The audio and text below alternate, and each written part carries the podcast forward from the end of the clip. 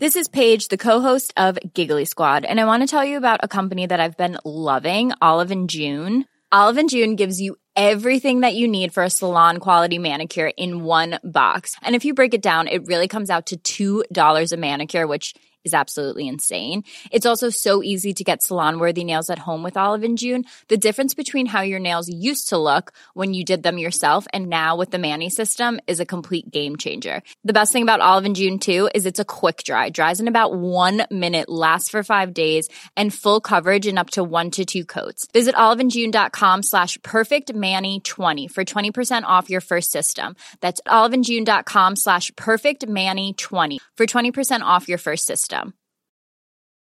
There's never been a faster or easier way to start your weight loss journey than with PlushCare.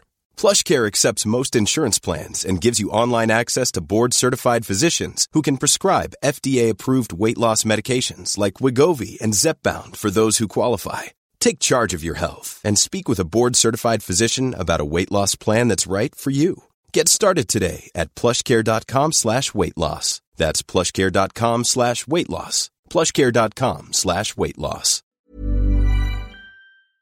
ES Audio. Hello, I'm Mark Blunden, and this is the Evening Standards Tech and Science Daily. Coming up, forget the PS5 Slim. Would you try gaming on the Atari 2600 Plus?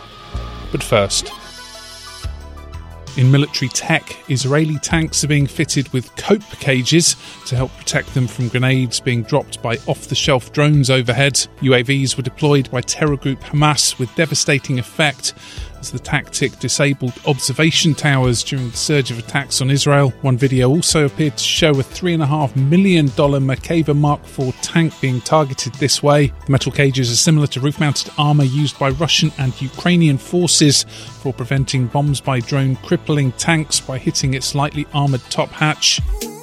Next.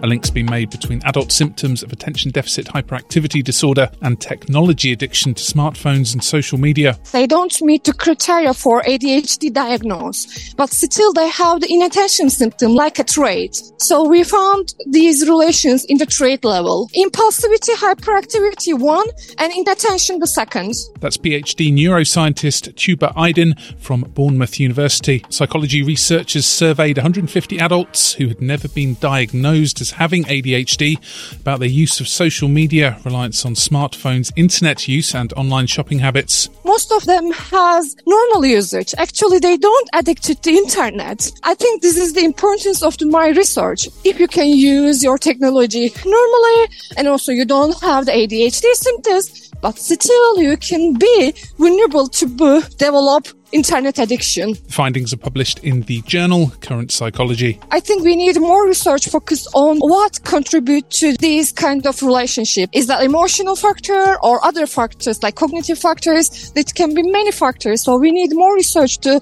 understand why we develop technology addictions and what is the relationship between ADHD symptoms.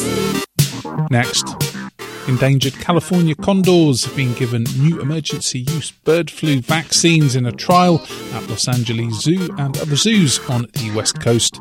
The California condors are today receiving boosters for um, avian influenza. This is a vaccine to hopefully give some protection against highly pathogenic avian influenza. So, this is a vaccine developed for the poultry industry uh, that we're trying to see if it's safe for the California condors. Dominique Keller is chief vet at Los Angeles Zoo. So anything that we can do to try to prevent serious disease in any zoo bird, but especially highly endangered birds like the California condor, is really a tremendous step forward. You know, as a veterinarian, for me, this is something that I am just, I feel honored to be participating in because this is literally the first step towards possibly protecting these highly endangered birds against what can be an often fatal disease. Antibodies found in early results may give the endangered condors partial protection. Now, Never mind that upcoming PS5 Slim release. How about the Atari 2600 Plus? Would you give this reprised blast from the past a go? The 2600 was released in 1977 and was the biggest home console of its era, with titles including Pac Man, Pong, and Space Invaders. The revamped console is going on sale next month, joystick included. Next. Sonar studies by Historic England and France's Department of Underwater Archaeological Research have created a three dimensional rendering of British destroyer HMS Keith, which sank to the bottom of the English Channel during the evacuation of Dunkirk. The 330 foot long vessel hit by a German Luftwaffe bomb was among some 1,000 of the little ships that helped rescue over 338,000 Allied troops from the beaches of Dunkirk in 1940. A total of 36 men on HMS Keith were killed, but eight officers and 123 crewmen were saved. Now she's among 27 wrecks scanned as part of the research, which shows how the ship split after the bomb exploded in the boiler room. Let's go to the ads. Stay there for more news from the world of tech and science. Plus, would you watch 185 miles per hour Formula One?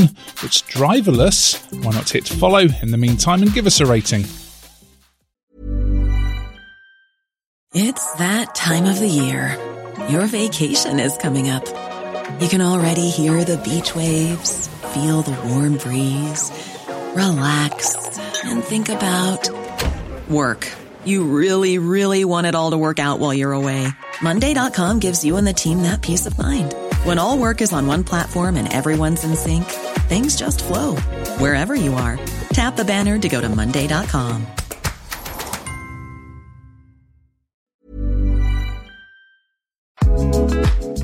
This edition of Tech and Science Daily is brought to you by the AXA Startup Angel Competition. I'm Sharmadean Reid, founder and CEO of the Stack World, and I'm here to help you turn your business dream into reality. There are six chances to win the competition, including two top prizes of £25,000, mentoring from myself and leading UK founders, plus business insurance for a year thanks to AXA go to standard.co.uk forward slash AXA Startup Angel for details on how to enter and complete your entry by the 2nd of June 2024. Good luck.